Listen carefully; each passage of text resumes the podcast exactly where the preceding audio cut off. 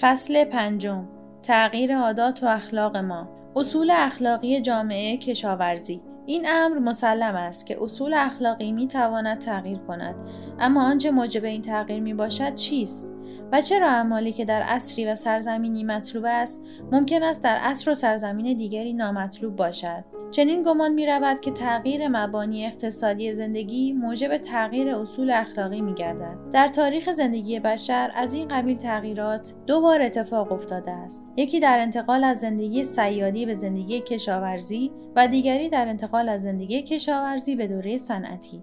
تمام حوادث و وقایع اساسی زندگی انسانی ناشی از این دو تغییر مهم در تاریخ حیات بشری است. در هر یک از این دوره ها آن اصول اخلاقی که در دوره سابق برای سلامت نوع مفید محسوب می‌شد در دوره نو مضر و ناشایست شناخته شده و با کندی و آشفتگی رو به تغییر نهاد. تقریبا همه نژادهای انسانی روزگاری از سید و قتل وحوش زندگی می‌کردند. انسان به محض سید وحوش آنها را قطع قطعه می‌کرد و بیشتر به حالت و تا آنجا که معدهش گنجایش داشت می‌خورد. زیرا در آن زمان تمدن به معنی فراهمآوری و ایمنی اقتصادی وجود نداشت و حرس و ولع برای حفظ نفس ضروری بود. و فضیلت محسوب می‌شد. انسانهای نخستین مانند سگان امروزه غذا میخوردند زیرا نمی‌دانستند که غذای بعدی کی خواهد رسید. عدم اطمینان مایه حرس است و بیرحمی فرزند وحشت چه بسیار از بیرحمی و حرس و شدت عمل و حس جنگجویی گاه و بیگاه ما بازمانده دوره سیادی است. اگر کسی در رستوران از پیش خدمت بیفتک ناپخته بخواهد چیزی از دوره سیادی در او هست. هر رزیلتی زمانی فضیلت بود و ممکن است باز روزی فضیلت گردد. چنان که کینه ورزی به هنگام جنگ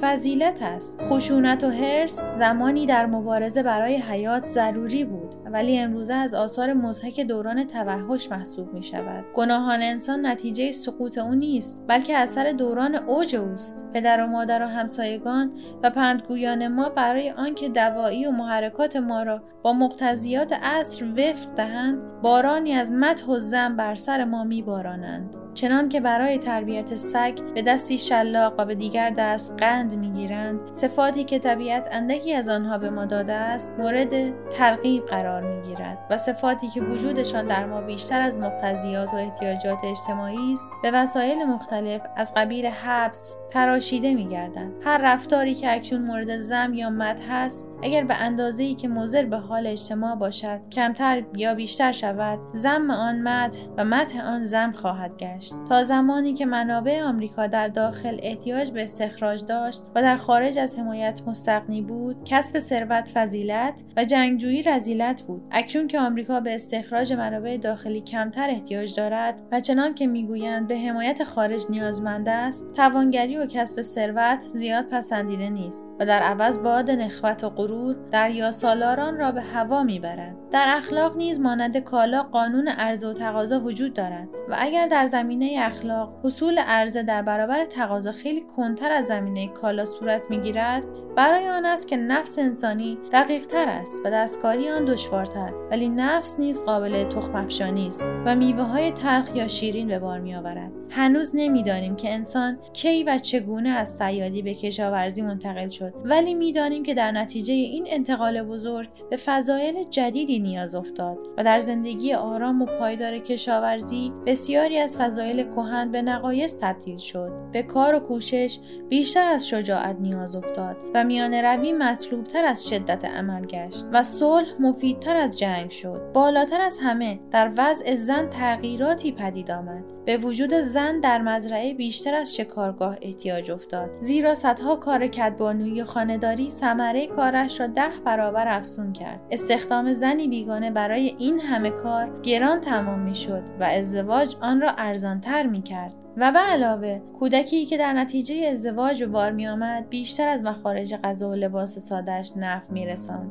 کودکان تا دوره بلوغ در مزرعه برای پدر کار می‌کردند و برای تربیت آنها دیناری صرف نمی‌شد و حتی دختران نیز تا اندازه سودمند بودند. به همین جهت مادری امری مقدس شد و تهدید نسل امری زشت و غیر اخلاقی و خانواده های بسیار فرزند مورد رضا و عنایت الهی واقع شدند. اخلاق موروسی ما در این محیط روستایی متشکل گردید. زیرا مرد در مزرعه از حیث عقل و جسم زودتر پخته تر و بالغ می گردد و وظایف حیات را در 20 سالگی مانند مردان چهل ساله به خوبی درک می کند احتیاج او به گاواهن و بازوی قوی و مراقبت اوضاع جوی است. چون زودتر از موقع طبیعی ازدواج می کند از محدودیت هایی که اصول اخلاقی برای روابط پیش از ازدواج وضع می کند رنج نمی‌برد و مقتضیات حیات و افت در نظر او مقبول و معقول است حتی در حینی که آن را نقض می کند افت برای زنان امری حتمی بود. زیرا افتی منجر به داشتن فرزندانی می‌شد که از حمایت قانون اخلاقی محروم بودند.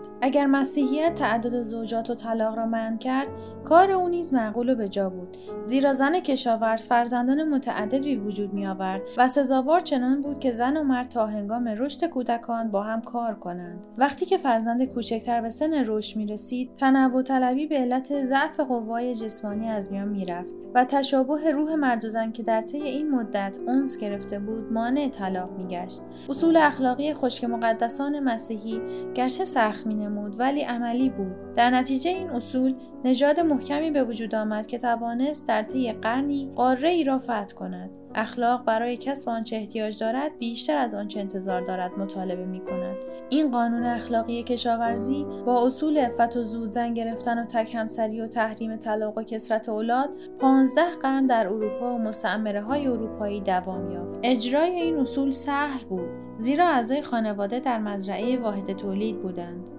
زمین را با هم شخ می‌زدند و از ثمرات آن به تصاوی بهره می بردند. صنعت نیز در آغاز متعلق به خانواده بود زیرا تولید صنعتی در خانه صورت می گرفت نه در کارخانه و به همین جهت خانه را از مشغله و سر و صدای جدید پر می کرد و به آن وظیفه و معنی نوعی می‌داد. در آن زمان دسته کوچک کارگران هنگامی که کار روزانه پایان میافت و شب فرا می رسید دور یک میز جمع می شدند یا در جوار آتش می نشستند و خود را با بازی های مختلف و مطالعه کتبی درباره عجایب عالم سرگرم می کردند. همه چیز رشته محبت برادر را به برادر و فرزند را به پدر و مادر و زن و شوهر را محکمتر می کرد. تمدن خشک مقدسان دارای فضایل مخصوص به خود بود.